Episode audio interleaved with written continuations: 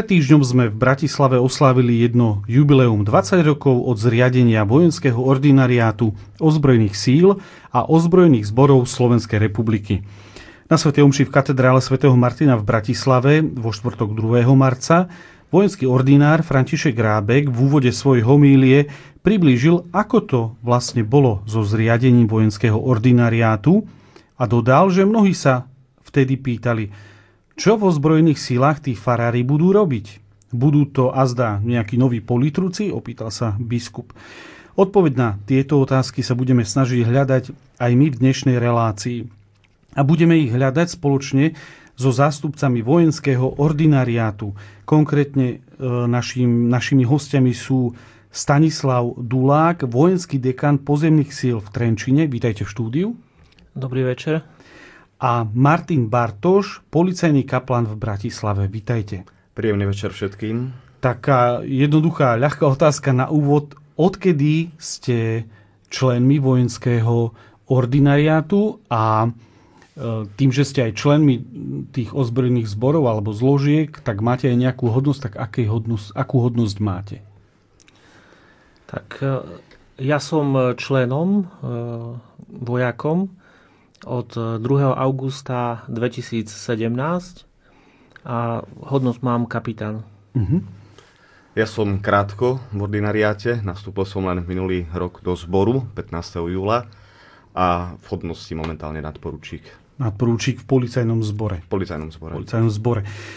Dnešnú reláciu nám bude hudobne sprevádzať aj vojenská hudba ozbrojených síl Slovenskej republiky a verím, že sa dočkame ich niektorých e, krásnych skladieb.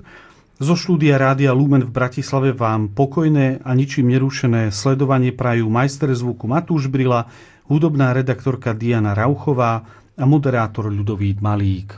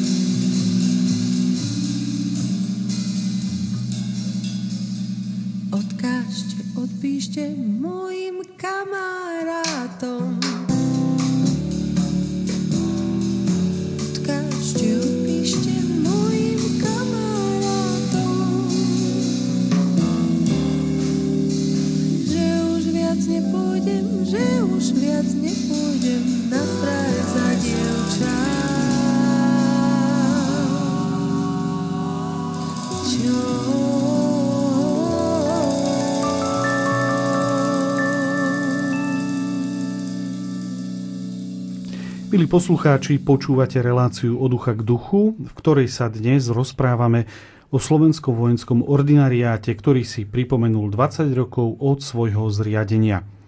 Našimi hostiami sú Stanislav Dulák, vojenský dekan pozemných síl v Trenčíne a Martin Bartoš, policajný kaplan v Bratislave. V tomto prvom bloku sa zamriame na históriu samotného vojenského ordinariátu. Takže moja prvá otázka je, kedy vlastne vznikol vojenský ordinariát na Slovensku? Ordinariát ozbrojených síl a ozbrojených zborov Slovenskej republiky bol kanonicky zriadený Svetou stolicou vydaním zriadovacej buly pápeža Jana Pavla II.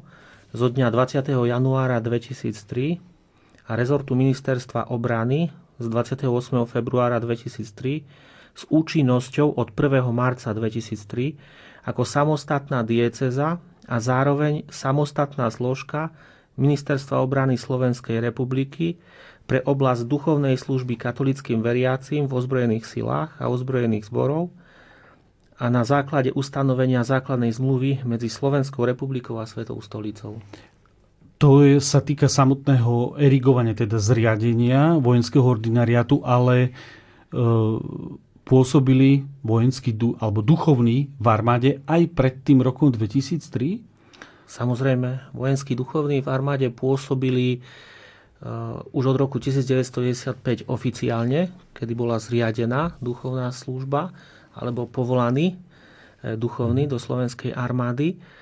No a pred tým rokom 1995 sa duchovní uh, snažili duchovní z civilných farností snažili poslúžiť vojakom, ako vedeli, ale neboli ešte e, schopní e, dostať sa dovnútra do kasární medzi vojakov a slúžiť tam. Vtedy ešte bola vlastne aj povinná vojenská služba, ak sa nemýlim, v 90. rokoch, ale no, do kasárny sa nedalo dostať, ale z kasárny vojaci už mohli, tedy mohli no, tak... ísť navštíviť e, kostol Svetú Omšu. Uviedli ste, že zriadil ho vlastne Vatikán, Svetý Otec, ale predsa tomu musel predchádzať nejaký, nejaký proces, aby k tomu došlo na základe nejakej dohody medzi štátnej, alebo iba tak sa rozhodol Svetý Otec, že to zriadi? Tak ordinariát bol zriadený na základe základnej zmluvy medzi Slovenskou mm. republikou a Svetou stolicou, ktorá bola podpísaná v roku 2000. No a v tejto zmluve je tam viacej bodov, najmä v článku 14 a 15, kde sa priamo píše, že katolícka církev má právo vykonávať pastoračnú službu v ozbrojených sílach a policajných zborov. A potom sú tam ďalšie podmienky, ako tá pastoračná služba môže byť vykonávaná. Mm-hmm. A následne e, tam v jednom bode e, sa uvádza, e, že sa to ešte všetko upraví osobitnou medzinárodnou zmluvou. No a tá osobitná medzinárodná zmluva bola potom podpísaná neskôr ako medzinárodná zmluva medzi Slovenskou republikou a Vatikánom pre službu e, katolickej cirkvi v ozbrojených zboroch a ozbrojených zložkách Slovenskej republiky. Uh-huh. A bola táto osobitná medzinárodná zmluva istým, povedzme, vzorom aj pre duchovných z iných církví? Lebo predpokladám, že sú v armáde pôsobia aj duchovní nielen z katolíckej církvy. Samozrejme, súbežne so vznikom ordinariátu mm-hmm. Vzniklo aj ústredie ekumenickej pastoračnej služby. Mm-hmm. No a dnes e, vieme, že ordinariát e, sústreďuje kňazov rimokatolických, grekokatolických a ústredie ekumenickej pastoračnej služby e, sústreďuje iných pastorov z iných denominácií náboženských. No, ako sa vlastne ten vojenský ordinariát e, člení, lebo e, názov je vojenský ordinariát, ale máme tu síce jedného vojaka, máme tu aj policajta, potom máme tu väzenských kaplánov, máme tu kaplánov pôsobiacich pri colníkoch alebo kaplána pôsobiaceho pri horských záchranároch. Ako sa to teda ten ordinariát člení? No je treba povedať, že e, ordinariát u nás na Slovensku je takým unikátom aj v tom význame, že zahrňame viaceré zložky ozbrojených síl a ozbrojených zborov. E, delíme ho na tri vikariáty. Jeden je vikariát ministerstva obrany, druhý ministerstva vnútra. On v sebe zahrňa nielen políciu, ale aj hasický a záchranný zbor, finančnú a colnú správu, horskú službu a potom je tu ešte vikariát e, zboru väzenskej a justičnej stráže a vlastne na čele týchto vikariátov máme svojich vikárov, ktorí potom podliehajú priamo nášmu biskupovi. A v zahraničí je to trochu inak, alebo tiež to tak zahrňa všetky zložky, lebo čo štát to má iné, trochu ozbrojené sily? Väčšinou tí vojenskí kaplani alebo duchovní, ktorí pôsobia v týchto zboroch, sú prítomní v armáde a potom aj vo väzniciach. To, že máme my aj medzi hasičmi alebo horská služba, je to skôr takou raritou, nie je to pravidlom v zahraničí, ale hovorím, v tomto význame môžeme byť takým príkladom aj vlajkovou loďou pre ostatné ordinariáty. No, ordinariát to je taký iný termín e, na diecézu. Je to vlastne e, de facto personálna e, diecéza. No a ako každá diecéza potrebuje katedrálu, kde je sídlo aj ordinára, biskupa. Kde máte vy svoju katedrálu a komu je zasvetená? Naša katedrála katedrála ordinariátu sa nachádza v Bratislave, Krásňanoch a je zasvetená svetému Šebastianovi, patronovi ordinariátu. Môžeme povedať, že to je moderný chrám, ktorý bol postavený v 21. storočí v duchu modernej liturgie ako zaujímavý a príťažlivý boží stánok podľa projektu inžiniera architekta Ladislava e, Banégy. A máte aj nejakých iných nebeských patrónov? Či len svätého Šebastiána? Tak patronov my máme viacej, mm-hmm. dá sa povedať, eh, lebo svätý Šebastián je patronom vojakov, a pre, ale... prečo? Vedeli by ste vysvetliť, že prečo? Práve, lebo v Ríme sú síce, vieme, katakomby svätého Šebastiána, on je zobrazovaný často ako človek, e, ktorý zomiera e, pod e, šípmi, hej, ale prečo je vlastne svätý Šebastián? Lebo sám bol vojakom. Bol vojakom a keď sa za Dioklecianovho prenasledovania prakticky on snažil pomáhať prenasledovaným kresťanom a zároveň hlásať, ohlasovať vieru prenasledovateľom, ale aj tým, ktorí ešte neverili. No a mučenickú smrť práve počas tohto prenasledovania podstúpil. A prečo sú tam tri šípy? Lebo samotný císár e, ho kázal doslova e, zábiť tak, že, že kázal strieľať šípy do neho. Sebastian to prežil, našla ho vdova Irena, ktorá ho zobrala, e, vyliečila, pomohla mu vyliečiť sa. No a Sebastian, keď sa uzdravil, tak sa vrátil naspäť k cisárovi a vyčítal mu, že robí nespravodlivo, keď prenasleduje kresťanov. Samozrejme, cisára to rozhnevalo a e, dal e, Sebastiana popraviť. Z toho dôvodu Sebastian je patronom vojakov a zároveň aj patronom napríklad aj umierajúcich, e, hrnčiarov, záhradníkov a tak ďalej. Tak je to skutočne starobilý patron a ukazuje okrem iného aj na to, že aj v tej rímskej ríši napriek tomu prenasledovaniu kresťanov v tom období uh, už priamo v rímskej armáde boli vojaci, kresťania. Um, my sme, my sme hovorili, že ako sa, sa člení ten ordinariat na, na, má tie tri vikariáty, ale keby sme išli po tých zložkách, tak kde všade môžu sa ľudia stretnúť s duchovným, ktorý pôsobí v, nejakom, v nejakej zložke ozbrojenej alebo, alebo inej. Tak humorne možno povedať, že od Tatiera až k Dunaju. a vďaka horskej službe máme aj v Tatrách svojho kolegu.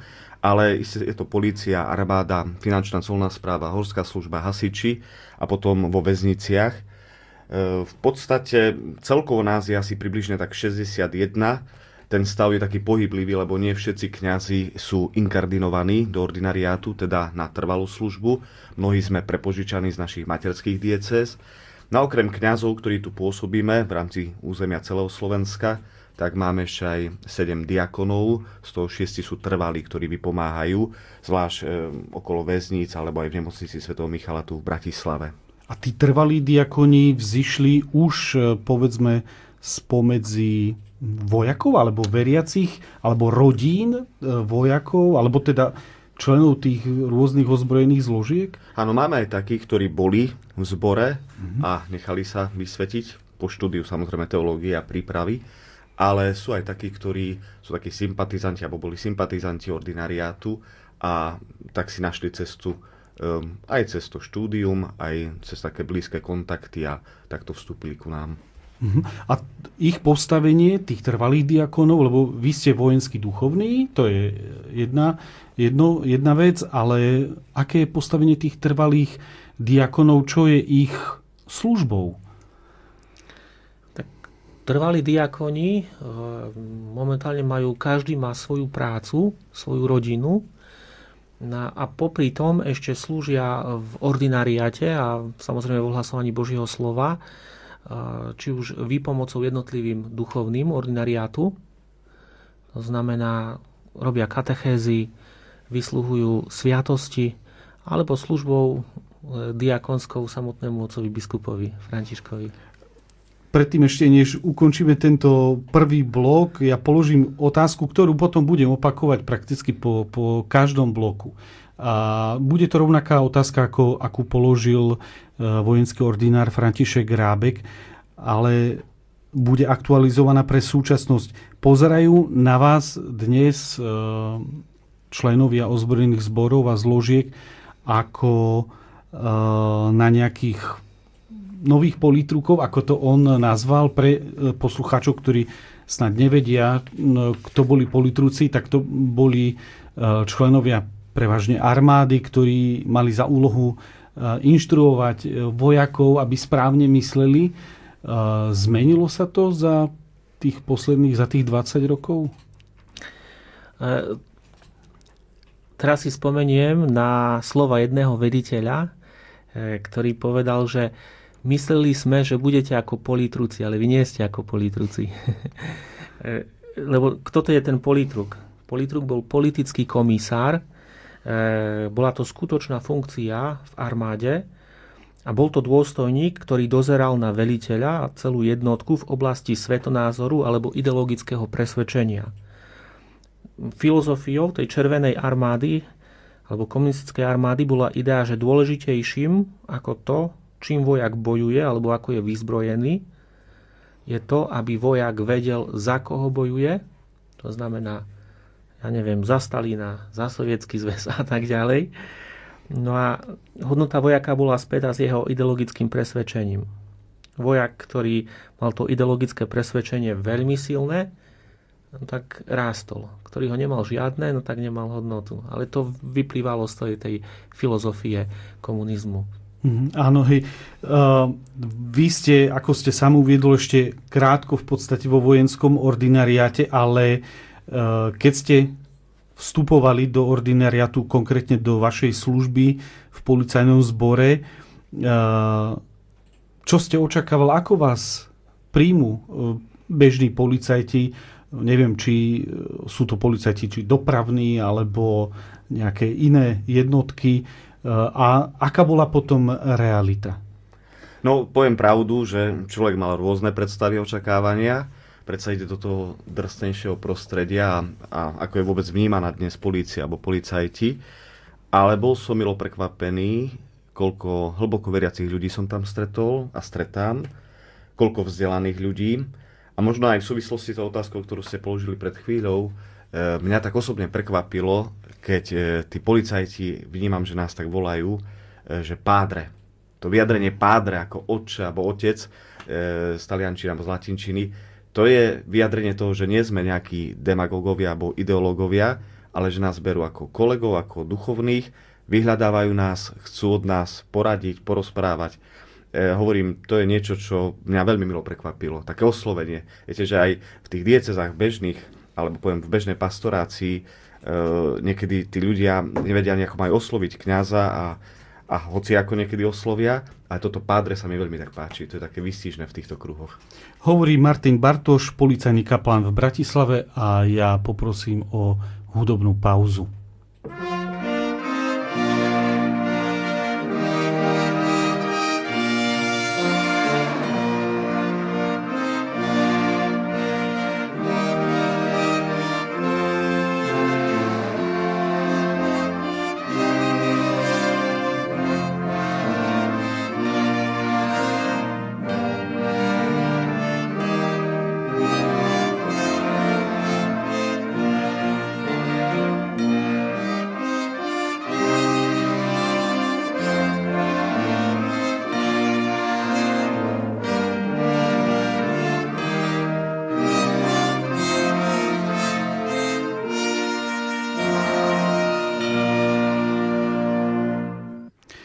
posluchači, po skutočne krátkej hudobnej pauze počúvate reláciu od ducha k duchu, v ktorej sa dnes rozprávame o slovenskom ordinariáte, ktorý si pripomenul 20 rokov od svojho zriadenia. Po takom úvodnom bloku, kde sme informovali o samotnom ordinariáte, o jeho histórii, začneme v tejto časti vlastne hľadať ďalej tú odpoveď na otázku, čo tí farhári robia vo zbrojených sílach a zboroch, pretože nie je možné e, na tú otázku odpovedať iba tak jednou vetou, tak vyžaduje si to oveľa viac času, aby ste aj vy, naši posluchači, pochopili, aká je ich úloha. E, prvý aspekt e, je prítomnosť vôbec kňazov vo zbrojených sílách. Vieme povedať, že odkedy vo všeobecnosti, vo svete, sú kňazi prítomní medzi vojakmi. Ja si pamätám, prekladal som pred e, niekoľkými rokmi e, knihu z talianského jazyka spojenú s Pátrom Piom o Pátrovi Piovi a jeho nakoniec na, na tú, do armády neodviedli kvôli zdravotnému stavu, ale spomínalo sa tam, že mohol by robiť vojenského duchovného. Ale odkedy sú vojenskí duchovní prítomní v, pri armádach? Tak prítomnosť osoby pripomínajúcej Boha a jeho požehnanie bola už od najstarších čias počas vojnových ťažení veľmi potrebná a vítaná. A tak e, vieme, že už e, v tých najstarších časoch tí vojenskí duchovní stále boli e, prítomní. V staroveku bolo bežnou praxou, že spolu s vojskom cestovali kňazi, ktorých úlohou bolo zabezpečiť pomoc z neba a pozdvihnúť morálku mužstva. Mm, napríklad taká zaujímavosť, keď môžem z tej histórie, že prvý pokrstený pohan bol prakticky vojak, stotník Cornelius Cezarej, skutky Apoštolov 10. Áno, to poznáme. Alebo prví kresťania napríklad prijímali vojakov do svojho spoločenstva bez akýchkoľvek problémov, a jedine, čo od nich žiadali, bolo, aby žili morálne, svedomito, zodpovedne, plnili rozkazy a nikoho neutláčali. Samotnú armádu vnímali ako veľmi potrebnú súčasť spoločnosti, ktorá vykonáva rozkazy zákonitej vlády, chrániac tak poriadok a dobro všetkých. A potom, keď ideme ďalej, tak napríklad Klement Rímsky, jeden z najstarších kresťanských autorov v liste Korintianom, dáva kresťanom závzor disciplínu vojakov slúžiacich v rímskej armáde a povzbudzuje kresťanov, aby boli takisto zodpovední, disciplinovaní a zapálení túžbou po víťazstve, podobne ako vojaci. No aby som sa vrátil k tej otázke, mm-hmm. tak e, už po Milánskom edikte v roku 313, keď kresťanstvo dostáva slobodu, e, tak bola prítomnosť kňaza v armáde samozrejmosťou Cisár Konštantín vieme, že brával so sebou na výpravy e, nielen kňazov, ale už aj biskupov. sám osobne mal kňaza, ktorý musel všade chodiť spolu s ním. Samotná inštitúcia vojenského duchovného, ako to poznáme dnes, neexistovala v tom začiatku. Tá sa zrodila neskôr. Ešte takou zaujímavosťou je napríklad e, fakt, že samotné slovo kaplan, ktoré dnes tak veľmi e, sa používa v civilnom prostredí, pochádza zo zvyku existujúceho na franskom kráľovskom dvore, kde kňazi asistujúci kráľovi počas vojnového ťaženia nosili hlavy zakryté kapou svätého Martina Stúr. Z toho dôvodu ich nazývali kapelánmi. Že kapláni majú prakticky názov e, od e, armádnych kňazov, kaplánov. Prvou písomnou zmienkou starostlivosti cirkvy o vojákov je list pápeža Pelagia I. biskupovi e, v Civita Večia, v ktorom ho žiadal o zorganizovanie bohoslúžie pre vojakov prechodne ubytovaných v meste. A potom by sme mohli rozprávať v tej histórii o svetom Janovi Kapistránskom, Eh, narodenom v roku 1386 a jeho vplyve na bitku eh, pod Belehradom alebo pri obliehaní Belehradu.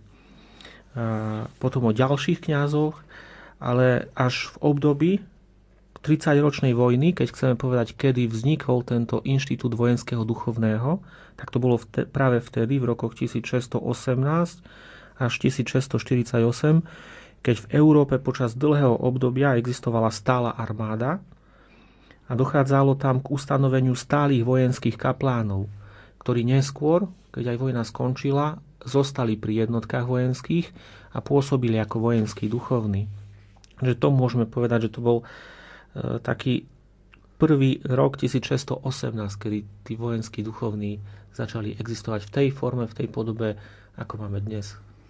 No tak nie ste práve najmladšou inštitúciou, aj keď na Slovensku máte e, oficiálne iba v úvodzovkách iba 20 rokov, ale myslím, že na začiatku v prvej časti sme to spomínali, odkedy sú e, prítomní slovenskí kňazi medzi našimi ozbrojenými zložkami, od ktorého roku? 1995, pokiaľ to zoberieme len Slovensko, e, Československo, ktoré teraz bolo, lebo prvá Československá republika Slovenská e, Slovenský štát. Slovenský štát, tam vždy boli kňazi. Už vždy v, Rakúsko, v Rakúsko-Uhorskej armáde boli niektorí slovenskí kňazi, ktorí slúžili slovenským vojakom. Uh-huh. No, na spoločenskej časti osláv výročia ordinariátu bol premietnutý veľmi pekný dokumentárny film o živote a pastorácii kňazov v ozbrojených zložkách. My si z neho počas dnešnej relácie pustíme niekoľko audio e, záznamov e, a zaznejú také vo zvukovej podobe svedectvá viacerých kňazov, ktorí pôsobia vo vojenskom ordinariáte. Ako prvé som vybral svedectvo Pavla, ktorý je kaplánom u hasičov a druhým bude výpoveď Slavomíra, ktorý pôsobí ako väzenský kaplan v Levoči, kde je nápravno-výchovné zariadenie pre ženy, takže prosím režiu o... Mnohí ľudia sa pýtajú, čo kniaz vlastne robí v takýchto zložkách, na čo sme tu, pri policajtoch, pri hasičoch. Tí chalani naozaj sledujú osudy rodín, kde vidia také ťažké nešťastia, kde ľudia prichádzajú o to posledné, čo mali. Nielen po materiálnej stránke, ale aj po ľudskej. Vidia odchod z tohto sveta otcov rodín, mám, bohužiaľ deti.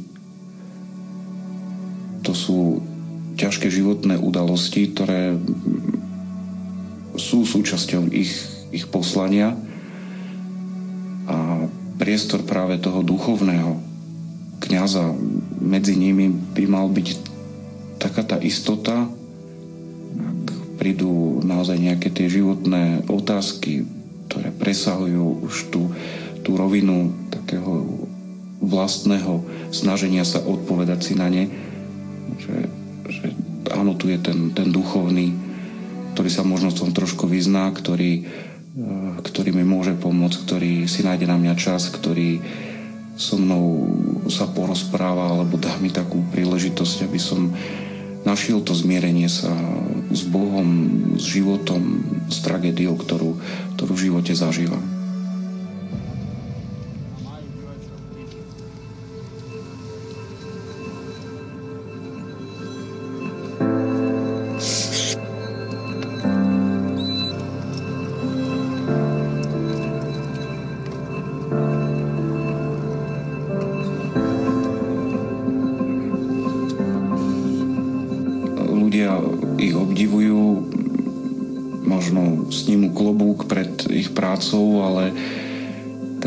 Nápor, ktorý prichádza na človeka, ktorý pracuje s nešťastím a máme krásny erb a tam je latinský výraz auxilium in periculum missio nostra.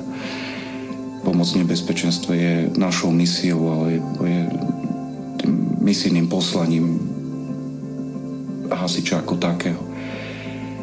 Aj tá duša asi sa niekde tu vyvíja, že jednoducho cieľ je pomoc.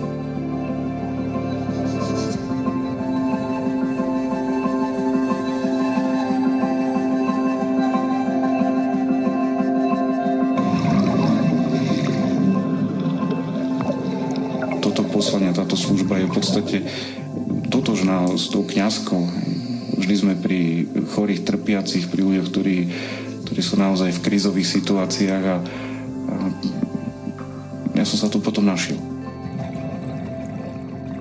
Vidieť, že v tom pre človeka nehostinnom prostredí je život a krásny život, krásny svet, tak to vždy človeka privádza bližšie aj v tých myšlienkach, aj v tom tichu vody, úvahám bližšie možno k Bohu.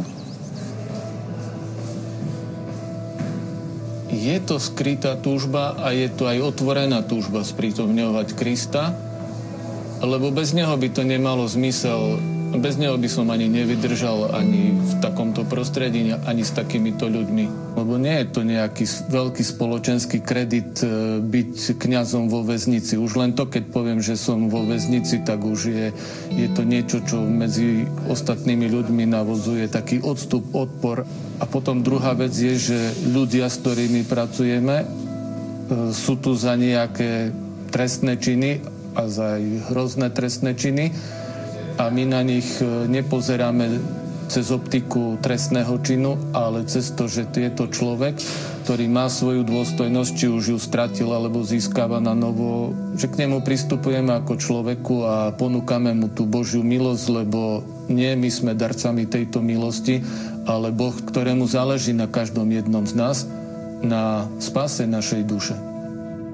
Mnohí hrajú tvrďasov, že s nimi nič nepohne, ale to je len e, taký zastierací manéver, robiť sa tvrdým, robiť sa odvážnym, pritom sú to naozaj krehké, krehké osoby, ktoré sa len boja povedať pravdu o sebe, aby nevyšla najavo, aby nepoznali chyby, aby ich nezosmiešnili, aby jednoducho mali nejaký rešpekt.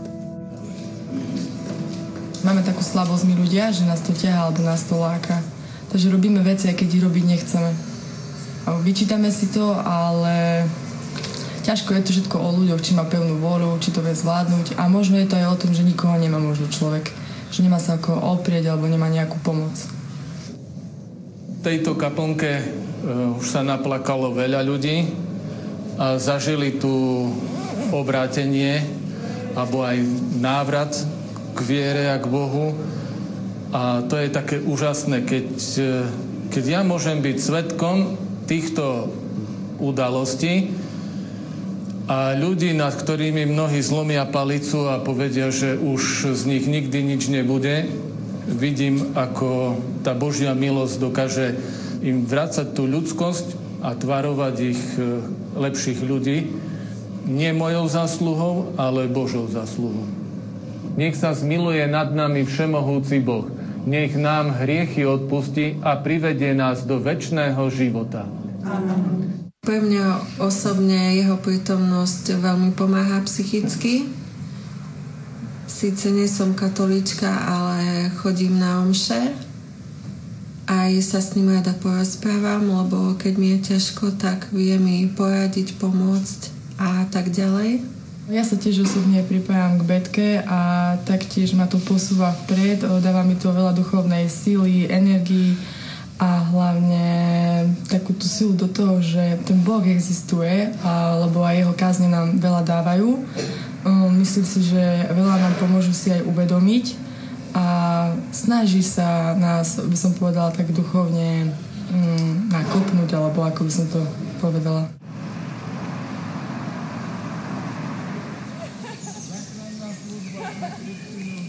Robí na, pre nás veľa. Už aj tým, že môžeme s ním chodiť napríklad na Marianskú horu, že to vie tak e, zabezpečiť, navrhnúť aby nás pustili a to nám naozaj dá strašne veľa. Som tu 10 rokov zavretá a už by som chcela ísť domov. Tak dúfam, že ma pán Božko vypočuje a stane sa zázrak. Svetá Mária, Matka Božia, pros za nás hriešných, teraz i v hodinu smrti našej. Amen.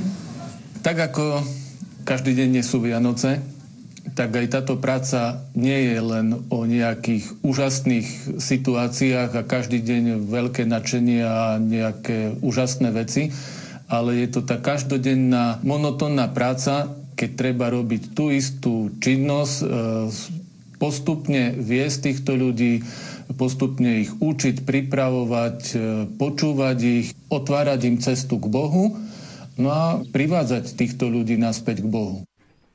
Počuli sme svedectva dvoch kňazov, jeden eh, je kaplánom u hasičov a druhý Slavomír je väzenský kaplán v Levoči. Eh, tie svedectva tých kňazov, ale aj z Levoče tých väzenkyň boli dosť také eh, silné. Ako sa vy na to pozeráte, pôsobíte na iných teda miestach ako oni, ako, ako na vás videli ste ten film tiež e, v Redute, e, ako to na vás zapôsobilo? Tak ja musím povedať, že som vďačný, že som pri polícii a nie vo väznici. Keď tak trošku môžem humorne, lebo kto by sa dobrovoľne dal zatvoriť. Obdivujem tých chlapov a kňazov, kolegov, ktorí tam slúžia.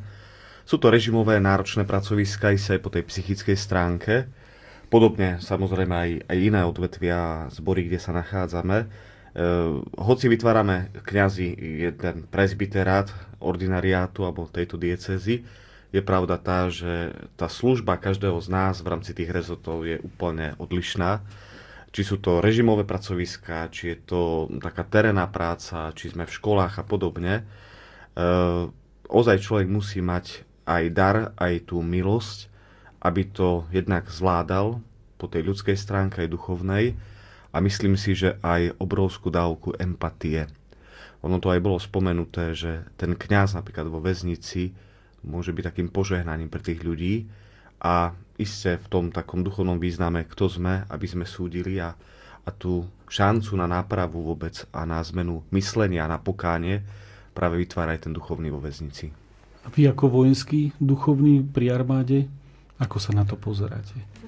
Ja si myslím, že s každou, s každou úlohou Boh dáva aj milosť na jej zvládnutie. E, osobne si myslím, že pokiaľ by som nemusel, tak nedám sa tiež dobrovoľne zavrieť. E, radšej som medzi vojakmi. A tí chlapci vo väzniciach e, majú to veľmi ťažké častokrát aj to prostredie nie, nie je veľmi dobré a tie osudy ľudí, e, ktorý ten človek môže napredovať, ale je stále zavretý. Stále musí počítať s tým, že môže začať žiť ten, ten život naplno až možno po nejakej dobe. A kňaz, ktorý chce povzbudiť takéhoto človeka, musí aj sám byť na veľmi vysokej duchovnej úrovni, si myslím, aby, aby dokázal pomôcť tomu človeku, odovzdať mu tú vieru. Myslím, že to sú e, ozbrojené sily a ozbrojené zbory, zložky, kde tí ľudia veľmi rýchlo zverifikujú kňaza. Veľmi rýchlo pochopia, že ty si tu pre nás, ty naozaj žiješ svoju vieru, ty nám chceš odovzdať Krista, alebo si tu len pre niečo iné. Myslím si, že v týchto oblastiach to veľmi, veľmi rýchlo e, ľudia pochopia, že kto je ten kňaz, alebo prečo tam je ten kňaz. Práve ten e, kaplán Slavomír na konci svojho svedectva hovoril o tom, že nie je to len o nejakých takých veľkých e, skutkoch alebo veľkých veciach, ale že je to o každodennej práci, takej trpezlivej, postupnej. A možno si viacerí poslucháči kladú otázku, aký denný program majú kňazi v ozbrojených zložkách. Odslúžia omšu, vyspovedajú a padla, alebo aký konkrétne vo vašich e, e, službách, kde, kde pôsobíte, aký máte taký program? No, na Slovensku sme takí štatisti. Isté aj my by sme mohli povedať, koľko svetých omší sme odslúžili, koľko pospovedáme. Áno, jedným dýchom dodám, nedá sa to porovnať s klasickou diecezou. Isté tie počty sú ináč. Ale nie je to len o vyslovaní sviatostí alebo o svetých omšiach, ktoré slúžime denodenne. Je to skôr o tej prítomnosti. Na jednej strane tým, že sme začlenení do zborov, tak naplňame ten pracovný čas ktorý je presne určený, alebo režimové pracovisko má ešte aj svoje osobitné nastavenie.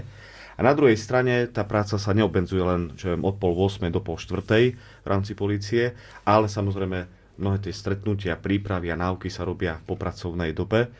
A hovorím, každý z nás má e, inú náplň toho dňa. Ja môžem povedať za nás, ktorí sme v polícii, že v podstate je dôležitá tá prítomnosť, aby sme medzi tými ľuďmi boli, aby nás vnímali, aby nás poznali a tí, čo potrebujú, tí si nás už potom nájdu. Ale musia nás registrovať, musia vedieť, že sme medzi nimi. Takže tá osobná blízkosť a tie rozhovory a komunikácia. Poviem niekedy večer, som aj domov už málo kedy zavolám, ja som taký unavený, mne sa už potom nechce s nikým rozprávať. Som rád, že som večer na izbe a že si vystriem nohy. A ako je to u vás v armáde?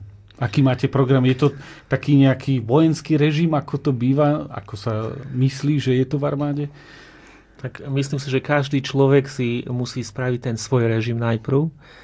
Ja viem, že každý kňaz musí sa modliť, pracovať a samozrejme oddychovať. To sú tri veci potrebné k životu. No a ja osobne mám režim, že ráno vstávam skoro pravidelne eh, o pol piatej. Tam je Rana hygiena, breviár, nejaké malé rozjímanie. 60 už e, odchádzam z bytu na autobus a o pol siedmej začína pracovný čas. No a čo sa týka pracovného času alebo pracovného dňa, veľmi záleží od toho, čo sa v aktuálny deň deje. Lebo je rozdiel, keď je bežný pracovný deň, alebo keď som na cvičení s tými vojakmi, niekedy týždeň, niekedy dva, alebo keď je nejaký slavnostný nástup, alebo je nejaká príprava. Taký bežný pracovný deň potom začína ráno, keď prídem do práce, prvé, čo musím spraviť, dať dole civil a oblieť si uniformu, lebo bez toho to nejde. Samozrejme potom e, otváram počítač, e, rôzne maily, papiere povybavujem. Medzi tým už ľudia vedia, že som tam, tak e, veľmi často prichádzajú či už sveta spoveď, e, duchovný rozhovor. Je zase rozdiel, či je to pred prvým piatkom, či je to ďalej od prvého piatku, lebo týždeň pred prvým piatkom tam dosť veľa tej práce je. Potom Sveta Omša býva 11.30, 11.20, to je pred obedom, v čase obeda. No ja keďže mám tri farnosti, a keď som to počítal, tak 11 rôznych tých vojenských celkov, ktoré musím aj ponavštevovať, takže mám skoro každý deň niekde inde svetú omšu e, v iných kasárniach. No a po obede útorok a štvrtok máme mm, služobnú telesnú, že tam musím ísť cvičiť, aby aj nejaká kondícia bola. A pracovná doba mi končí 15.30 a po pracovnej dobe tí ľudia už vedia, nahlasujú sa, e, robím e, nauky rôzne, krstné, manželské, e, potom požehnania domov a tak ďalej. Tohto roku som už požehnal ja si myslím, že zo 30-40 takto domov, ale to nie je požehnanie, že prídem, požehnám doma, idem preč, pre požehnanie prídem a som tam niekedy hodinu, niekedy 3 hodiny, sedíme, rozprávame, ako sa majú, čo robia. Je to viac menej vytváranie vzťahov a tvorenie toho spoločenstva. Mm, ako kňazi teda pôsobíte v ozbrojených zložkách, musíte byť aj členmi tých ozbrojených zložiek, teda vy musíte byť policajt a vy musíte byť vojak a tomu sa nevyhnutne s tým sa spája aj nejaký výcvik. Museli ste ho absolvovať a posledná časť tej, tejto, alebo podotázka k tomu je, môžete nosiť aj zbraň? Keď napríklad e, vy ste boli aj na e, nejakých misiách s vojakmi, ako je to kňaz a nosenie zbrane? Tak je pravda, že v rámci tých zložiek musíme splňať nejaké štandardy, ktoré sú dané štátom a jednotlivými zbormi. E, v tomto význame ešte aj psychicky, fyzicky človek musí byť v nejakej kondícii a zároveň musí aj naplňať nejaké vedomosti, preto väčšinou, keď vstúpime, ja som tiež teraz v štádiu, že v stredu mám štátnice, takže e, človek sa musí aj vzdelávať aj z oblasti, ktoré by som si asi nikdy neštudoval, či je to trestné právo alebo kriminalistika. Čo sa týka zbraní, e, neviem ako je to v armáde, v policii aj zo zákona je súčasťou výzbroje aj služobná zbraň. Máme ich v trezoroch, nepoužívame ich, nenosíme ich. Nechcem povedať, že najväčšou zbraňou je e, modlitba a ruženec, ale svojím spôsobom, keď aj idú kolegovia do výkonu, tak svojím spôsobom je to vnímané a brané, že sme kňazi a tú zbraň nepoužívame. Mhm. A ako je to teda v armáde? Ja sa vrátim k tej otázke najprv tých, tých mm-hmm. výcvikov. Takže nie je to tak, že biskup pošle dekret a kňaz ráno nastúpi a zahlasí veliteľovi, som tu, som váš nový kňaz a dajte mi uniformu. Nie. E, kňaz v armáde musí prejsť celým výcvikom. Najprv je to Martin, základný výcvik. Tam si pamätám, tam som sa učil pochodovať, tam som sa učil ovládať tú zbraň, tam som aj zákopy mierne kopal, takže so všetkým. Potom je to Liptovský Mikuláš, Akadémia, tam som musel samozrejme rovnako ako kolega študovať, aby som mohol byť pasovaný do prvej vojenskej hodnosti, poručík.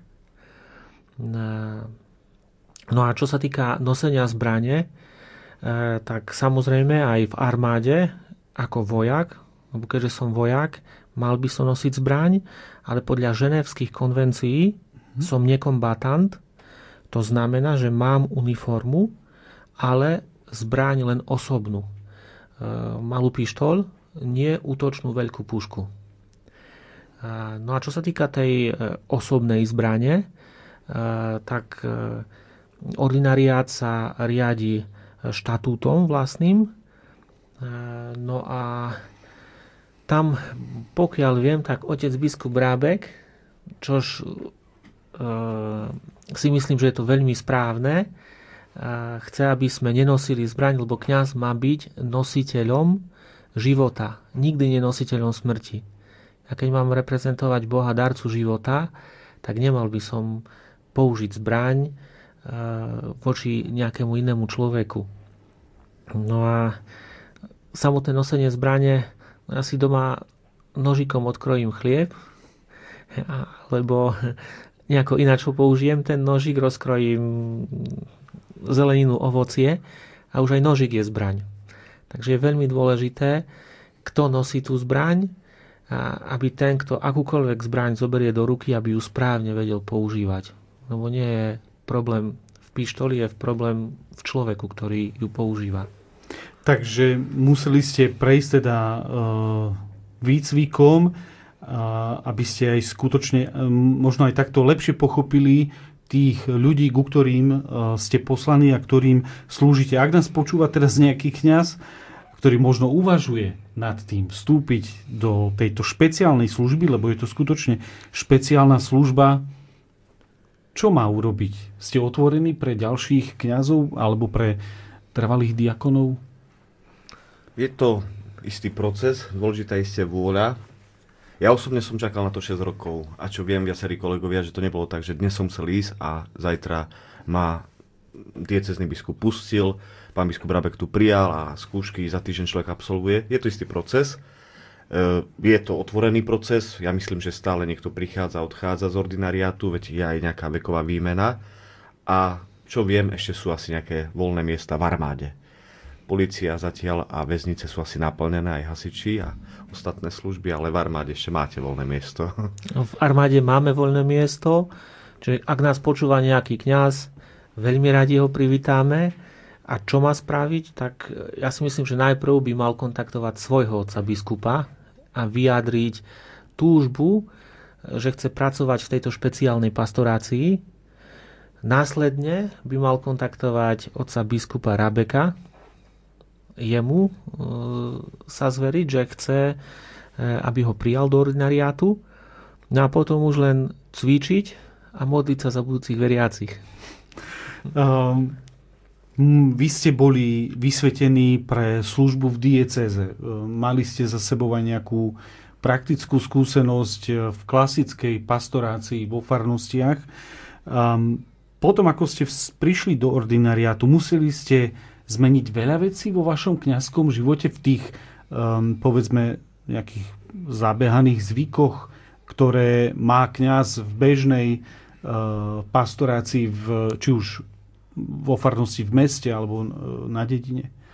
E, v prvom rade treba povedať, že aj to hodnotím pozitívne, že človek trošku neskôr vstupuje do ordinariátu, že už má nejakú kňazskú prax z pastorácie. Tým pádom e, mnohé veci sa dajú robiť ľahšie, či je to kázanie, spovedanie, pochovávanie, služby, ktoré sú isté využívané veľmi v našich kruhoch a zboroch. Čo sa týka zmeny, skôr by som povedal ani tak možno po tej duchovnej stránke, skôr tak ľudsky sa nastaviť, že to prostredie samo sebe je trochu drsnejšie. Stretáme sa s rôznymi ľuďmi, sú rôzne reakcie, ale zachovať si taký, by som povedal, aj ten bonton, aj taký status takého pokoja milovného človeka v tom priestore, kde sme a, a tí ľudia nás začínajú potom vnímať. Viete, e, rozdiel medzi poviem, policajtom a kaplanom policajtom je ten, že ten policaj vo výkone sa stretáva s rôznym druhom zla a rôzne to na ňo vplýva, aj na jeho rodinu, na jeho blízkych. A kaplan policajt pracuje aj s obrovskou dávkou dobra, cez milosti, ktoré príjmame cez sviatosti. A toto je veľmi dôležité, aby aj tí policajti radoví, a mnohí to tak vnímajú, práve nachádzali tú posilu práve cez vieru, cez Krista a takto dokázali ustať mnohé tie napätia, ktoré vznikajú. Myslím, že to je úloha a nielen v polícii, ale v každej zložke, kde sa nachádzame. V armáde vy e, boli ste, ako som hovoril, aj e, ako kaplán na nejakých, e, niektorých misiách. Mne je to tam ešte o kúsok náročnejšie, pretože povedzme, že nejaký vojak na, na nejakej misii, vymyslím si teraz Afganistan, alebo Irak, alebo niečo také, kde to bolo skutočne aj, aj o, o nejakých výbuchoch, nielen o kontrole, je pod väčším stresom, napätím. E, prítomnosť vojenského kaplána môže pomôcť ten stres alebo to napätie nejako zmierniť, lepšie zvládať? Na misiách e, vojaci je taká zaujímavosť, že sami si pýtali kňaza, svojich veliteľov, aby na misie chodil nie, aby na misie chodil aj duchovný zo Slovenska, nie len samotní vojaci. A z toho dôvodu aj my sme na niektorých týchto misiách. Čo sa týka pomoci zvládania stresu, tak na misii sa oveľa, dá sa povedať, lepšie aj pracuje s tými ľuďmi, lebo zrazu na misii majú trochu viacej času a zároveň na misii si e, mnohokrát cez tie rôzne, ako ste spomínali, okolnosti života uvedomia prítomnosť Božiu alebo možnosť stretnúť sa s tým Pánom Bohom veľmi rýchlo. A z toho dôvodu, mm, ako to myslím povedal jeden politik na Slovensku, že v zákopoch nie je to človeka, ktorý by neveril. V zákopoch sú všetci veriaci. Ja osobne som to zažil eh, minulého roku v Lotyšsku, môžem povedať, keď eh, vypukla práve, keď vypukol práve ten konflikt na našej východnej hranici, tak tam, keď som bol s tými ľuďmi v misii, tak oni sa zrazu všetci chceli spovedať, zrazu všetci sa chceli rozprávať o Pánu Bohu, zrazu všetci boli otvorení e, myšlienke e, milosrdenstva, zbavenia sa svojich hriechov, e, prijatie odpustenia, aby keď by sa náhodou niečo stalo, aby som bol pripravený. To sú veľmi zaujímavé slova, ktoré povedal Stanislav Dulák, vojenský dekan pozemných síl v Trenčine a ja poprosím o ďalšiu pieseň od vojenskej hudby ozbrojených síl Slovenskej republiky.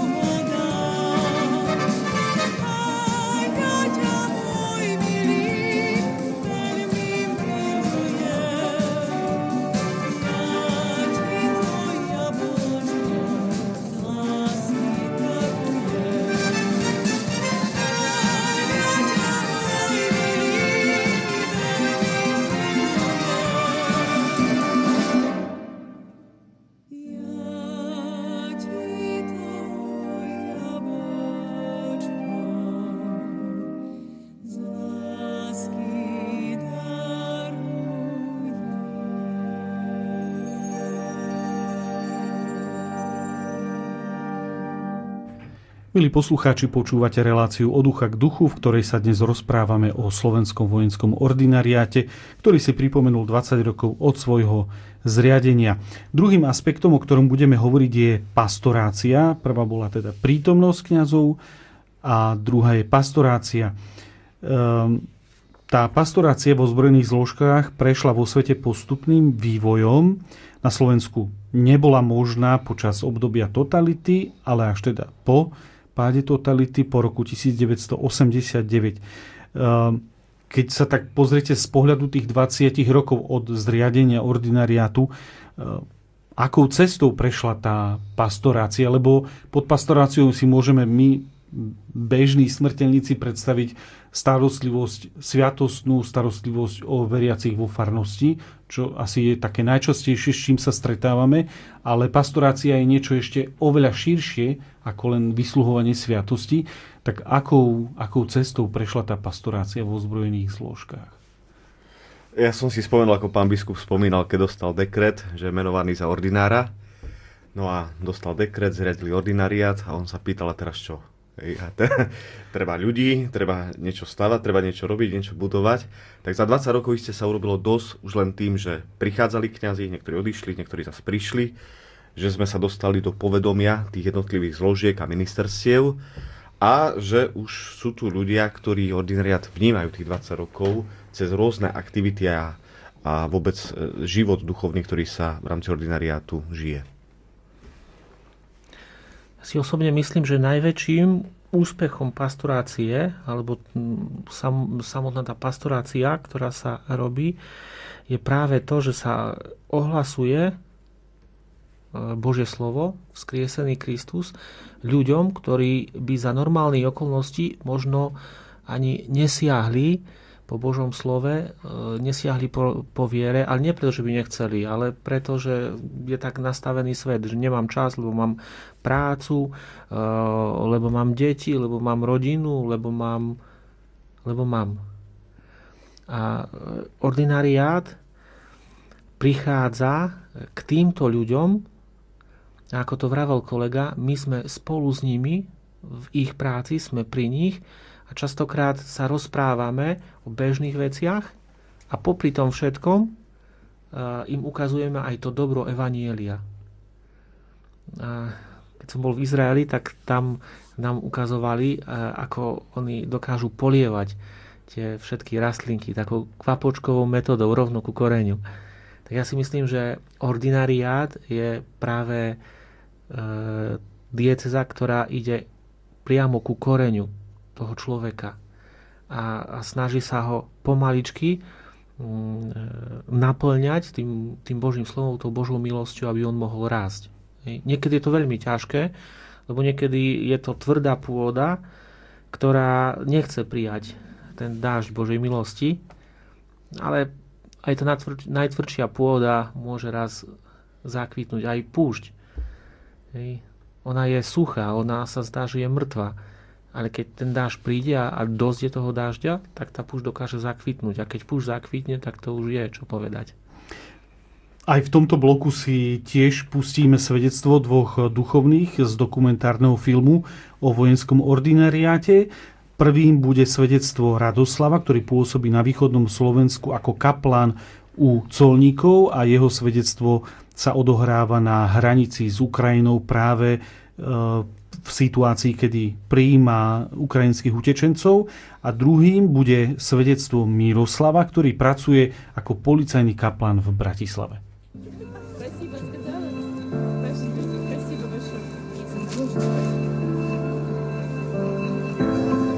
Tým, že som pôsobil viac než rok na Ukrajine a možno aj preto trošku hovorím ani ne ukrajinsky, ale zakarpatsky, tak mám tie ľudí, kde si tu blízko, lebo slúžil som tam pre nich. Теперь кажете mi, знаєте, куди йдете? Uh, да, Вену. Uh, Viena. I... Najmenšie dieťa, ktoré išlo cez moje ruky, malo dva týždne. Hej, to... Tá mama ho nes, ani nie mama, stará mama ho nesla, pretože mama rodila pod, pod bombami. Narodilo sa prvý deň vojny. Som si vtedy pomyslel, reku, ty na tú vojnu nezabudneš. Hej. A ono, prišiel som domov a som si tak pomyslel, že teda cestou domov som si tak pomyslel, reku, aké to bolo s tým Kristom, keď Maria ho musela e, uviazať do tých plienok a utekala s ním do, do toho Egypta. Kadejaké také zvláštne, e, zvláštne pocity človek prežíva, no ale s vierou a tým, že človek chce pomôcť aspoň, aspoň trošku.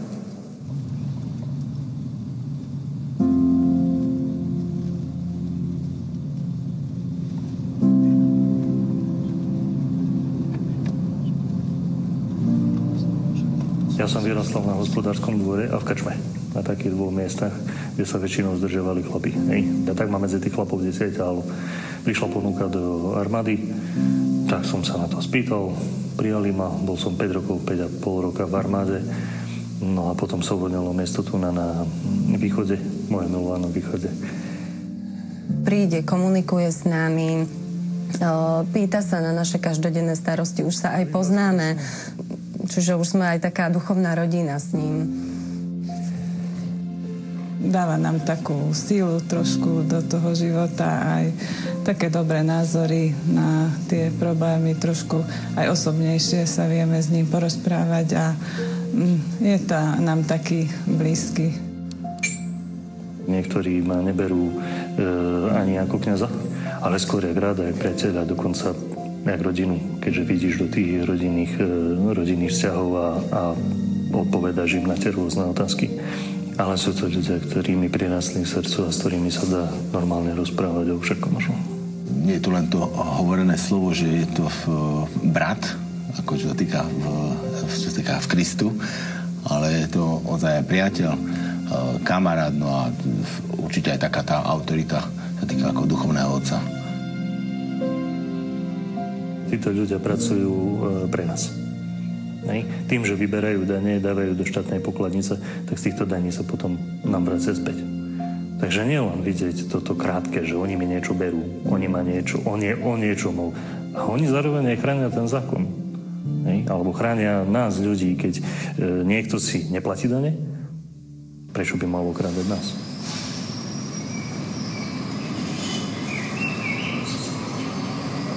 Vy vašim životom to, čo konáte, ako sa na vás dívajú, svedčíte o Kristovej láske, v pokoji, v úsmeve, v radosti, v porozumení a zároveň, keď treba, doplňate slovom.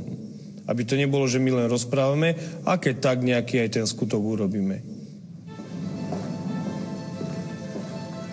Ja nepotrebujem plný kostol. Ja, ja som není, že ja potrebujem plnú katedrálu alebo kostol plný ľudí, ale predovšetkým sa snažím byť vľudný, kamarátsky, s úsmevom, komunikujem s tými ľuďmi, že nie som nejaký, že len prídem, ale jak niektorí povedali, že som prišiel, aby som naháňal ovečky do ovčinca. Hovorím, to ja nebudem nikoho reku naháňať a už vôbec nie násilu tlačiť alebo také. Ponúkam.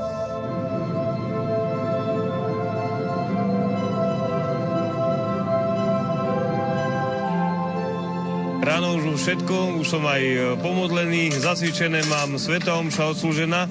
No a teraz v rámci týchto kontrol chodím tu, e, keď treba niečo pomôcť, tak mám ruky, nie som digitálny, že by som bol bez ručičiek, čiže ruky mám, čiže im pomôžem. Podľa zákona o policajnom zbore som stále policajt, takže tým pádom e, vykonávam túto činnosť s nimi, berú ma medzi seba. takže je to také také aj priateľské, lebo nedá sa povedať, že som váš duchovný, ahoj a o pol roka sa vidíme zas. Tak nevybudujem vzťah ja nikdy a takto, keď máme vybudované vzťahy, čokoľvek sa deje, sú viac ku mne otvorení ako policajt, ktorého prvýkrát vidím, podám mu ruku, pozera, ty si farár? Hm, to som. No, že nevyzeráš, to ja viem, ale no, hovorím som. Takže ten sa mi tak neotvorí ako chalani, ktorý už roky, roky poznám. Ja mám 80% mojich veriacich vo výkone vonku. U mňa je taká vždy priorita, ako bolo začiať z učeníkov, že išli a ohlasovali. Čiže robili tzv. evangelizáciu. Malá je škole? Mala by byť. Mala by byť. To akože dneska majú čip, že sa pipne? Či môj kvet. To je dneska... To dneska si fakt pod kontrolou. Príchod 7.46. Ty človeče. Som sa stretol prvýkrát s Mírom. Predstavil sa, že je duchovný a že bude robiť farára na kreskom riaditeľstve. Tak najskôr bol výbuch smiechu, že čo, akože takého srandistu kolegu sme už dlho tu na nemali. No a potom prišli druhí kolegovia a sme si to overovali, že fakt naozaj je farár. To, to, je taký zjav, že to proste, ten jeho prístup, no je ľudský, bez žiadnych bariér, nič, ako bavil sa s nami, ako keby bol jeden z klasických bežných policajtov. To bolo úplne taká pozitívna skúsenosť, že sú aj takíto kvázi v úvodzovkách ľudskí farári, normálni, ako jak sa povie, ktorí berú život tak, ako to je a bez nadradenosti alebo autoritatívneho prístupu. Jednoducho policajti mu veria. Si ich získal na svoju stranu a nikoho zatiaľ nepodrazil.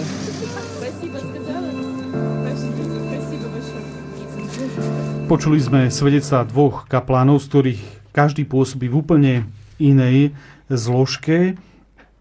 A otázka je, a o tom sme hovorili, alebo načali, e, začali ste o tom hovoriť ešte pred uh, týmto svedectvom týchto dvoch kaplánov, že prichádzate medzi ľudí, ktorí uh, pôsobia v týchto ozbrojených zložkách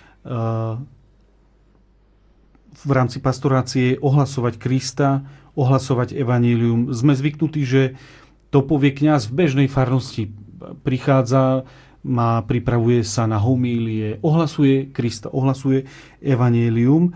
Uh, u, vás to, u vás to znie až, až neuveriteľne, lebo pôsobíte v ozbrojených zložkách, ktorých úloha je často aj povedzme represívna a ne, nikto z nás si nerobí ilúzie, že sú tam všetci svetí, ale vy to takto hovoríte, takže je skutočne vašou úlohou, tak ako u iných kňazov v bežnej farnosti ohlasovať Krista uprostred toho špecifického prostredia? Ja si spomínam na prvý týždeň, keď som tu nastúpil, a to môžem povedať, pán biskup rád beháva, tak sme si išli zabehať. A on mi hovoril takú víziu vôbec toho ordinariátu a spomínal, že vieš, nie je to o tom, aby sme mali veľké počty tých ľudí, ale vždy pamätaj na to, že sme tu pre všetkých a zvlášť pre jednotlivcov. Lebo tí ľudia, s ktorými sa stretáme, eh, niektorí z nich sa dostanú na vysoké pozície v rámci spoločnosti, v rámci vôbec zboru alebo síl. A keď dokážeme do nich tak vsiať takú nádej a, a kúsok dobra, ktoré v nich môže raz, oni dokážu veľmi ovplyvniť potom svoje okolie aj spoločnosť. A myslím, že to je aj taká naša úloha, ako hovorí pápež František, ísť na tie periférie a práve v týchto represívnych zložkách, v takých tvrdých zložkách, ktoré ozaj majú aj v odzokách tie zbranie, e, prinášať kúsok dobra, aby sme takto pretvárali našu spoločnosť. A my vidíme, čo sa deje a, a čo sa deje nielen na Slovensku, aj v zahraničí.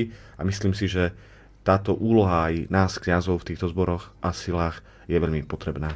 Ako ste uvidol, je to špecifická skupina ľudí a v týchto zložkách sa väčšina vecí vykonáva E, rozkazom. Teda príde tam nejaký rozkaz. Nie je to pre pastoráciu problém? Ja si myslím, alebo to tak vnímam v armáde, že práve naopak. Lebo ten vojak, ktorý dostane rozkaz, tak on ho plní preto, že aj keď niekedy nevie e, zmysel, alebo nevidí zmysel, ale vie, že ten veliteľ má určitý dôvod, sleduje určité dobro že on ho pošle, choď tam a tam, sprav to a to, alebo čakaj tam a tam. A potom ja to vnímam, že oni niekedy aj pána Boha takto trochu vnímajú, že on je práve ako keby ten veliteľ, ktorý dal určité nariadenia, ktorý dal určité rozkazy a ktorý, aj keď nie vždy pochopia, prečo to tak má byť, ale že on sleduje to dobro ich. Ja si myslím, že títo ľudia, ktorí e, pracujú na základe rozkázov, sa dokážu e, podriadiť, e, dokážu prijať mnohé veci. Nie sú mnohokrát pyšní, lebo pícha odporuje poslušnosti. A tým pádom dokážu prijať aj Boha a postupom času prísť aj k tomu, prečo to, Pane Bože, odo mňa chceš alebo aký zmysel má to, čo, to, čo aj vo viere vykonávam. No ale ako sa ohlasuje evanielium, ktoré je vo svojej podstate e, vyzýva k odpúšťaniu, k tomu, aby sme milovali nielen e, druhých ako seba samého, ale aj, vlast, aj nepriateľov, e, vyzýva k láske k nepriateľom, ako sa to evanelium ohlasuje napríklad vojakom, ktorých pošlú povedzme plniť nejakú bojovú úlohu a žiaľ musia sa tam stretnúť a, a strieľať po sebe. vojaci sú najväčší pacifisti na svete. to tak môžem povedať, lebo ten vojak vie, o čo môže prísť. On vie, že v tej úlohe môže prísť o svoj vlastný život.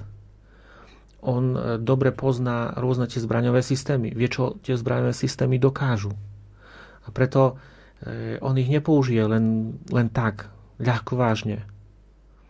No a z, z toho dôvodu e, e, tento človek je práve že otvorený k tomu, aby sa všetko vyriešilo v čo najväčšej možnej miere pokojovou cestou, v pokoji.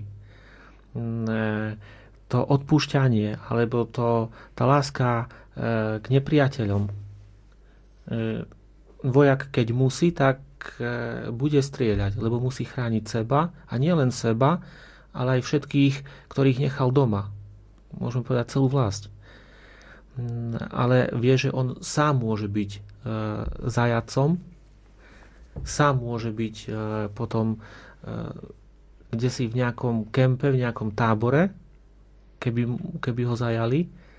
A preto aj on sa, myslím, bude správať k tým nepriateľom s veľkou láskou, s veľkou úctou. Hej. On si, vojak si veľmi váži život lebo to je to najcenejšie, čo má. Takže sú to skutočne na, najväčší pacifisti, ako ste to uviedol. A čo vy z toho vášho úhla pohľadu v tých zložkách, ktorých pôsobíte, považujete povedzme za úspech e, pastorácie v tých zložkách, kde, kde ste e, považujete za úspech e, to, že im odslúžite svetú omšu, alebo to, že, že sa na vás povedzme obratia s dôverou aj s vecami, s ktorými možno sa nerozprávajú ani doma. No, to je pravda. Dokonca v našich zložkách sú aj psychológovia a niekedy majú problémy aj ku psychológom, skôr vyhľadávajú duchovných. Ehm, čo považujem za úspech? To, že nás vnímajú, že nás berú medzi seba a to, že na základe isté také spoločnej práce, tej komunikácie a sviatosti, mnohí sa snažia svoj život meniť k lepšiemu a snažia sa možno ozaj prehlbovať aj ten osobný vzťah k Pánu Bohu. Mhm. Ten úspech,